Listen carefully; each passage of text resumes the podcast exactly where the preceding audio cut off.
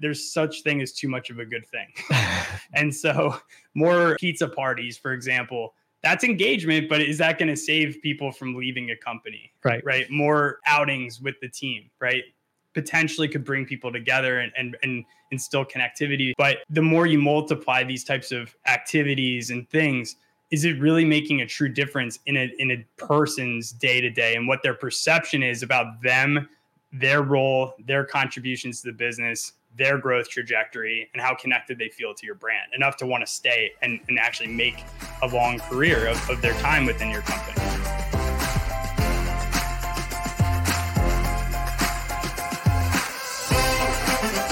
Welcome, welcome, welcome. Do not adjust your TV set I am not Devin Foster, but this is Talent Experience Live. I am John Deal, and I am joined today by Mr. John Harrington. John, thank you for being here. Thanks for having me on, John. It's good to have two Johns. It's always a good day to have two Johns on a TXL. And we're going to talk today a little bit about skills jargon. So, untangling the workforce intelligence word web, which the title itself is uh, a word web, I think. Um, so, uh, jargon. I was listening to uh, a customer the other day, and they they said, "I hate jargon," and, uh, it's jargon is uh, you know you, you're in meetings and you play like corporate jargon bingo and um, even the think outside the box uh, painting we have in the office is like jargon is uh, can be annoying it can be um, complicated it can also be very misleading. Yeah and distracting from why these words even exist in the first place and taking meaning away from them when too many words are being thrown out there with not enough definition around why they're important and what they actually should be taken in account for. So the whole point of today's episode is to as the tongue twister title indicates untangle it a little bit and and get to the facts of why these words exist and what they mean and and what people in the talent management type uh, capacity or even talent acquisition can take away from them and, and how can that impact strategy decision making and um, you know future objectives being met Yep. So we're not going to untangle the uh, passive aggressive nature of things like per my email. We're going to focus on things related to skills today, right? So um, a lot of uh, a lot of the skills conversation has been going on for a long time. This is not a new conversation. Uh, skills have been central, as uh, as Jess Elmquist and uh, Josh Bersin were talking about a few weeks ago on another webinar. Um, skills have been central to the conversation for a long time, but the technology is different now, and a lot of the things that we can bring to bear are different now. And so, as a result, there's been a lot of new terms that have been thrown out there and so that's where we're going to focus our efforts today is trying to to uh, shed light on some of that, trying to demystify uh, the jargon of of skills. And so I think the first thing we want to talk about here, John, is something that uh, appears a lot in a lot of the HR tech um, copy that's out there, and this is agility and mobility. So let's talk about agility and what that means. Sure. Yeah, and and distinguishing it between mobility.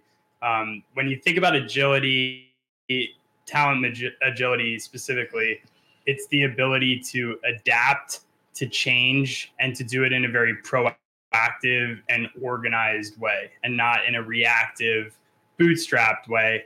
And in the type of uh, market we're operating in today, even there's a lot of challenges that some of which are foreseen, some of which can come at moments notice and being able to take steps to implement change quickly and confidently um, is at the utmost importance because you can't afford to, to, wait. You can't afford to find out what comes next. You have to be ready and you have to be able to implement change quickly. And so the whole impetus for having a strategy around talent agility is to make sure that you can confidently know in the context of skills what what skills do you have in the building what skills do you need to be able to put into practice in certain scenarios and how can you make shifts happen that take that that context into account um, and then in the context of the mobility term that gets used quite a bit that's more about who do you have within the organization and what are you doing to make it possible for them to move into different roles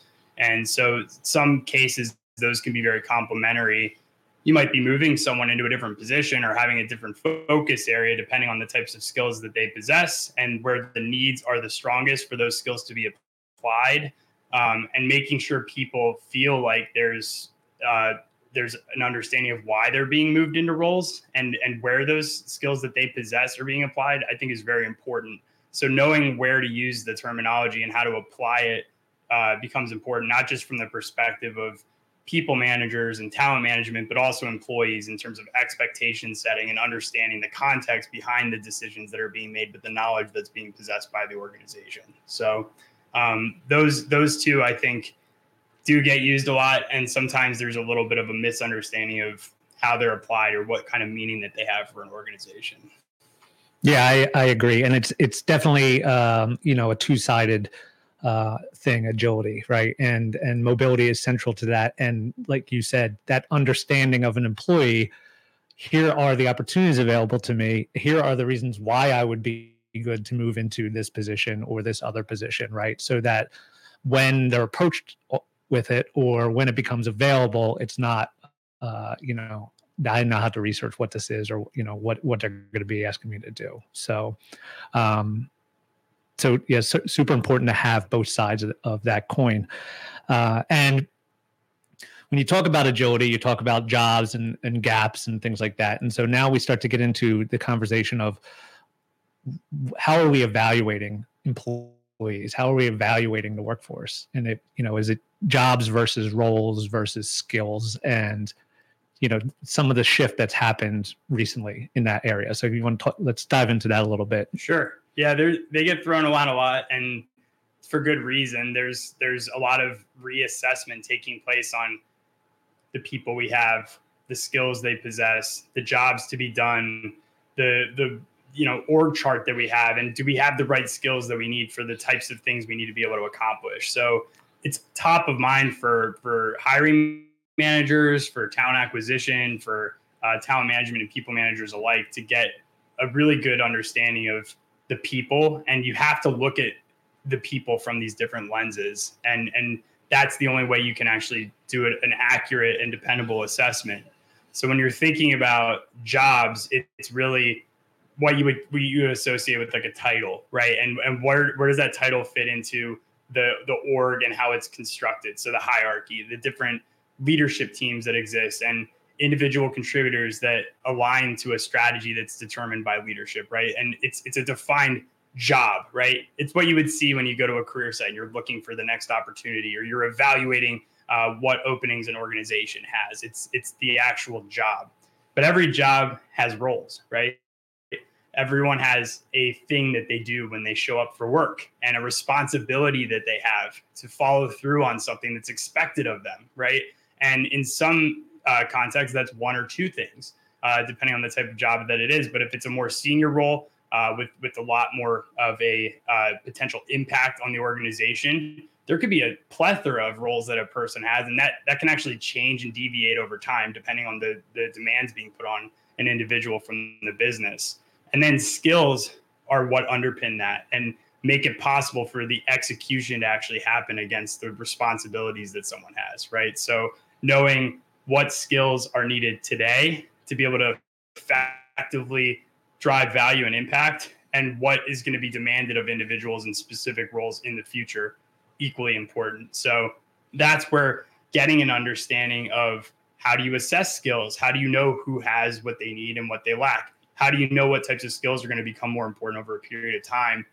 All of that underpins the value that a, a contributor in a job with specific roles and responsibilities are able to apply in their in their day to day yeah and so uh, you know as we've kind of shifted from this job centric approach to the to use some more jargon uh, skills forward or skills first uh, that's where we're starting to see uh, some of the new technology that's out there. And so, you know, taking a step back, I think historically the problem has been, okay, we understand the importance of skills, so now we need to figure out how do we how do we attribute those skills to the jobs we have in the organization because we know jobs and we know skills, but how do we get the two together?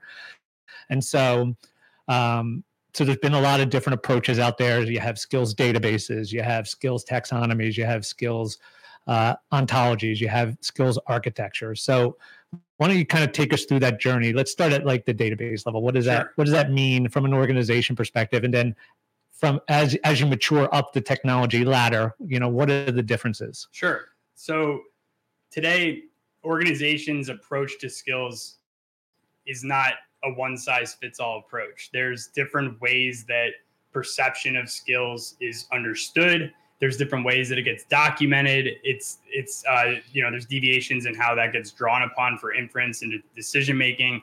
Um, and and at the most basic level, it's it could be captured in a database, right? And in that context, it's a place where it's stored and where it's accessed and where it's updated. But there may not be a rhyme or a reason to how that data is organized, right?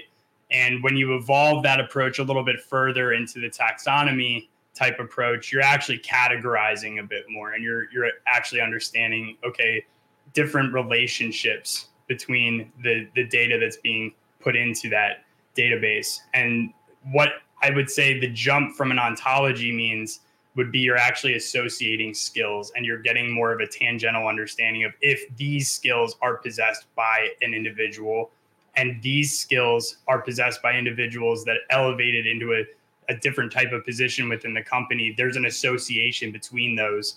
And perhaps someone that possesses these a logical next step would be to give them learning opportunities or exposure to growth uh, you know potential for growth opportunities that allows them to get that skill and and know that there's logic behind why those are associated why they're being recommended and how someone could be inspired to actually take a consequential action based upon what they're seeing. And a dynamic skills architecture stays up to date with that type of interaction between an individual and learning opportunities and taking advantage of those and getting endorsed by peers or leadership for actually having and possessing those skills and putting them into practice.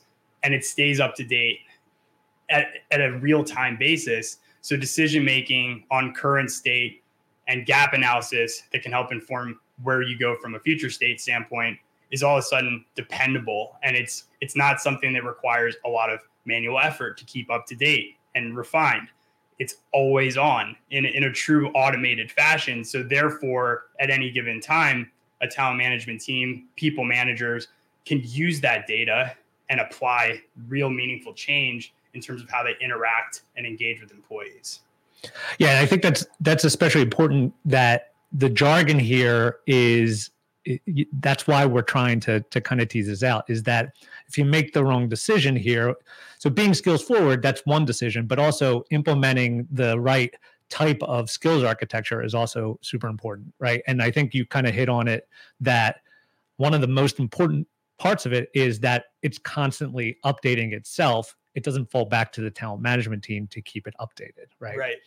So, and then the other thing is from an ontology standpoint is the relationship, right? And th- those are relationships that if you sat down with a, a spreadsheet or a pen and paper or something like that, you could try maybe for the next decade and probably not tease out the same relationships that the large amount of data that goes through these models will tease out right so it's just that's that's the purpose of leveraging the ai into the skills architecture.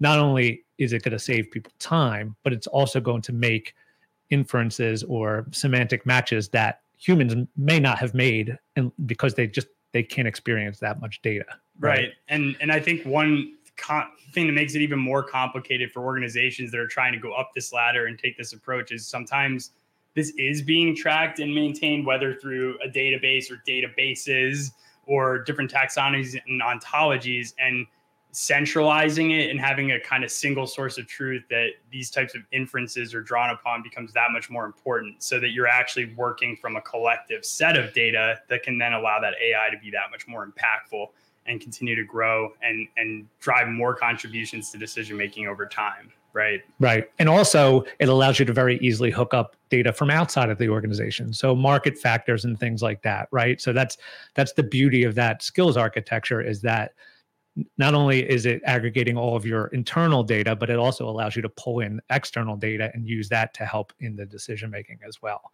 So that leads us to our next little bit of jargon here, which is the dynamic skills architecture is central to something that we call and the market is uh, referring to as workforce intelligence. And so, what does workforce intelligence mean for for organizations? What what is the benefit of using workforce intelligence to make decisions? Sure. So today, when you think about employees and and the whole purpose behind a lot of the technology that's in place is to is to make sure that they're growing that they're being nurtured that they're getting exposure to opportunities that you're as a leadership team putting them in a position to be successful to feel connected to your brand to feel like they know what journey they're on and where they're going next to feel like they're part of something bigger.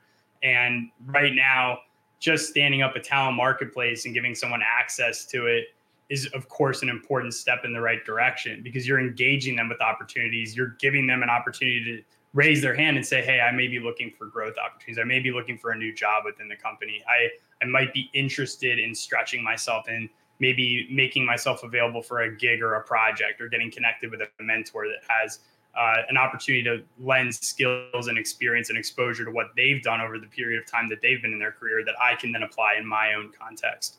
Um, but what's missing from a lot of that is the other side of the coin, which is what are the people managers that are responsible for those employees? What is the talent management team that's responsible for the organization overall? What are they doing with the data that's being gathered as an employee interacts and engages with the talent marketplace and all the complementary technology that can be made available through it to upskill and evolve and help them grow and develop? And so this is a, a, a really uh, complementary component um, that's that's basically delivered through what we refer to as employee relationship management, where you're getting a go-between to be able to use the data, the context, and what AI can deliver in form of recommendations to help support and know at any given point in time where your employees are, where they can be, and what you can do to play an ins- instrumental role in getting them there. Um, and it can lend itself to decision-making processes as far as successors, you know, for roles that you have that are mission critical and and god forbid they get vacated what's your next step? And why are you taking that next step right? So the context that's afforded in that um, scenario is is lended to through workforce intelligence. And it draws upon a dynamic skills architecture to help make those decisions that much more impactful and easy to implement. Same with skills gap analysis. How do you know who's uh, possessing specific skills within the organization in what roles and where do you need to actually go to inform talent acquisition possibly to go out and find those skills where you don't see opportunities to grow them from within right? And and knowing that that's a dependable set of data that you can make that kind of determination from and take that consequential action with. So workforce intelligence is bringing together employees managers talent management um, into a true trifecta to to really make these decisions and do them in real time on an ongoing basis. And they can also have uh, corresponding impact on performance and how you're evaluating whether the people you're putting in a position to be successful are in fact having benefit from the decisions you're making. Um, and do they feel like the the opportunity to grow um, is is truly being personalized for them in context of where they are in their career? So it's it's a true transformative element to how you use the the database and the ontologies and the, the data that's at your fingertips and you're actually applying meaningful change with what you have at your disposal. Yeah at its heart the dynamic skills architecture is powering a recommendation engine right? And workforce intelligence is just essentially a recommendation engine for the trifecta that you talked about, right? So it's for your employees, it's recommending jobs, roles as we define them, right? Uh, learning opportunities, upskilling opportunities through mentorships, through gigs or projects, things like that, right? For talent managers, it's making recommendations on very similar things. Where should employees move in order to make the most out of their career journey and also maximize the value to the organization? Right? And then for managers, it's m- making recommendations around how to help manage their employees, how to foster not only their career growth but also foster the team's growth so that the team could be uh, more effective. So that that for me is is is what it boils down to. When you when you say workforce intelligence, it's just quality recommendations on what to do next as an employee, as a talent manager, or as a as a team manager, right? Um, and I think that one of the things that um, that drives, and you kind of touched on a little bit, well, one of the things that drives the quality of uh, recommendations is personalization, right? And so that brings us up to another uh, uh, jargon term that you hear a lot, especially these days because of its importance to uh, the conversation that we're having, in, and that's employee engagement, right? And uh, not only is it jargon, but to me, it's like super neb- nebulous jargon. Mm-hmm. And so, and I know that you know you and I have talked about this in the past about like what does it mean to engage an employee and what like so why is it why is the conversation becoming more and more important and then like where do you where do you see that that going as far as this is great for employee engagement this is not great for employee engagement what makes the what makes employee engagement good right I, I think employee engagement is a word that's getting used a lot perhaps overused because there's actual fear about what happens when you're not engaging employees. There's known there's plenty of known examples where when employees aren't getting the appropriate level of engagement it has a consequential negative impact. What is that? They they detach they look elsewhere for opportunities they don't feel connected and they take their business elsewhere. And what comes with that is a cost right? It's the the time the effort the money that you spent onboarding enabling and giving them tacit knowledge that can be applied to how your organization performs and competes right in your industry. And so there's a not a known uh, impact of not engaging enough. But I think that the consequence of that fear being injected into the people that can actually do something about avoiding that from happening is that there's there's this propensity to turn the dial up on engagement, but more is not necessarily better, right? Just because it, it's truly that that saying of everything in moderation, right? Uh, there's such thing as too much of a good thing, and so more uh, pizza parties, for example, that's engagement, but is that going to save people from leaving a company? Right. Right. More more uh, outings with the team, right? Potentially could bring people together and, and and instill connectivity. But the more you multiply these types of activities and things, is it really making a true difference in a in a person's day to day and what their perception is about them, their role, their contributions to the business, their growth trajectory and how connected they feel to your brand enough to want to stay and, and actually make a long career of, of their time within your company. So this is where uh, we're at that that that crossroads where organizations know you can't get away from engaging your employees, but it's also known that employees demand a, a very personalized type of engagement that's very catered to who they are, where they are, what they aspire to do, what's next for them, what types of things they can actually bring to the table for the organization where maybe they're not currently being uh, demanded to apply themselves and and actually finding a way to bridge that gap with personalized recommendations that make sense in context. And so having the ability to draw inferences from data and get giving uh, people managers and talent management a go between to be able to analyze, assess, get recommendations, and take consequential action. You can see where this is going it's it's putting people in a position to actually engage, but engage appropriately, right? With the right types of engagement uh, that that actually feel right to the employee. Yeah, and it's it's there's also this element of employee marketing, right? Where uh, you know you there's a certain amount of touch points that you, you should be having with an employee more is not always better right it's the quality of the touch points you're having and what you re- what you really need is not only a, a manual way of being able to reach out, but some some type of system that will help automate your outreach as well. So it's not it's talking about the dynamic skills architecture, saving you time um, by keeping things updated, right? It's also saving you time by by making like I talked about that recommendation engine, making per, that personalization um, easier for employees to access, easier for you to push out to employees as either an HR business partner or uh, you know uh, uh, their manager. Um, I think that's a big a big part of it too. I mean, I wouldn't I wouldn't say like do away with the free T-shirts because uh, I'm a big fan of those, but um, but making it contextual to their job, making you know every spending time with your employees with your uh, colleagues is always good, but spending time with colleagues that can potentially help you move in your organization and and knowing that going into an engagement versus that guy's title is something that I want or you know uh, is it even related to what I want to do right? Before you sit down and you know you you you're drinking coffee and you you know waste of time for you waste of time for somebody else right?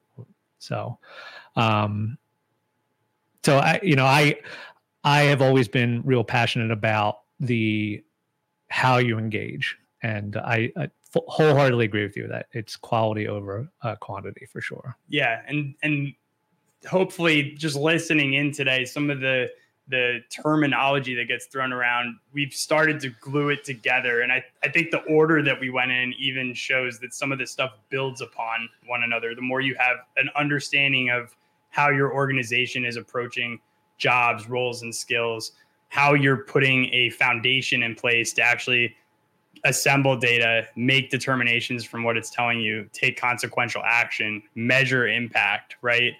These are the types of things that get you from talking about it to actually using it and and seeing what kind of an actual impact that that's having on the way your organization addresses employees and their growth their development and ultimately if you're doing all things right retention right so um, I, I would be interested to hear if there's anyone in the chat that has any other terms, things we didn't touch on, or if we gave them a headache just by naming these these too many jargons.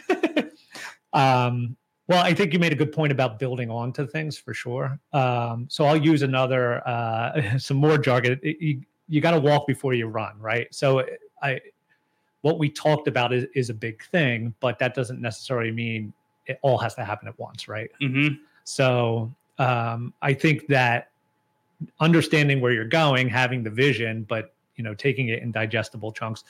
Um, not to, I, I would argue that this may or may not be jargon, but change management is also um, something that comes up as we start to talk about this stuff. And so I think it's understanding the technology that's out there and understanding that you don't need to boil the ocean. That when it comes to employee engagement, like just starting is the right answer, mm-hmm. right? And then, you know, get, moving on and, and building from there, I think is is uh, super important to uh, versus trying to do everything at once. So right, and and the more that it gets used, the more that you take this approach, the more that impact is felt, and it creates a, almost like a contagious element of I want more of that. I want to start using that more because I'm seeing the kind of impact that it's having. It's not simply oh, I, I played a role in helping my employee get new skills and we can check the box and say great let's get more skills right? It's it's where are those skills being applied? What kind of an actual impact is that having on your goals and aspirations for what that in- individual is contributing right?